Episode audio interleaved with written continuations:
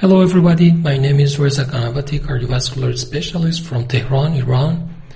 For the case scenario that you have seen here, seventy-five-year-old lady with history of chronic coronary syndrome and history of hypertension that underwent ambulatory blood pressure monitoring, and you see the result here. The question that comes up for this case is what's the best recommendation for this patient's antihypertensive medication? Do you increase antihypertensive medication or continue the same medication, or maybe decreasing antihypertensive medication for this case? Before answering this question, the main question is how low blood pressure is too low for a patient like this.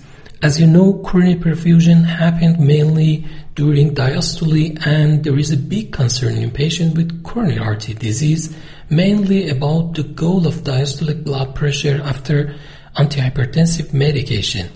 The primary hypothesis is uh, the low diastolic blood pressure may worsen subendocardial ischemia in a patient with coronary artery disease. So let's see what trial tells us. In a quick search, you can find a lot of papers with significant inconsistency in the result, but I briefly review three of the most important trials published recently. In an observational cohort study in more than eight hundred patients older than sixty years, with mean follow-up of three point eight years, the results showed that patients in the lowest quartile of diastolic blood pressure, that is shown here separately for each clinical setting, has significantly elevated risk of all-cause mortality, especially when uh, using ambulatory blood pressure monitoring.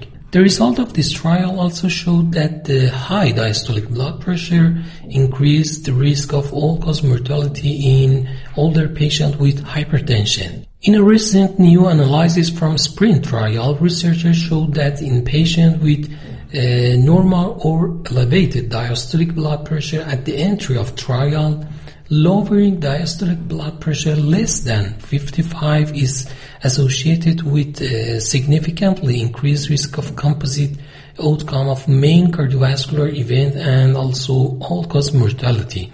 And they conclude that uh, it is prudent to pay attention to diastolic blood pressure when treating patients uh, with systolic hypertension, mainly older patients with systolic hypertension, to lower the risk of cardiovascular event.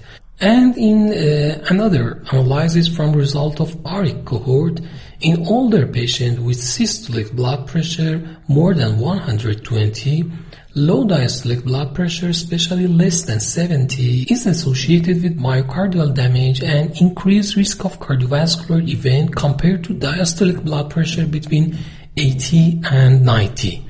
And the author conclude that in older patients, if titrating to reach systolic blood pressure less than one hundred forty, it may be prudent to ensure that diastolic blood pressure level do not fall below seventy and especially not below sixty. So if we get back to the case, you can see that the patient had mildly elevated systolic blood pressure and also significantly decreased diastolic blood pressure. That in a case like this with coronary artery disease, the benefit of more lowering systolic blood pressure may be offset by increased risk of MACE with more lowering diastolic blood pressure, and it seems logical to decrease antihypertensive medication to lower the risk of cardiovascular event and all-cause mortality.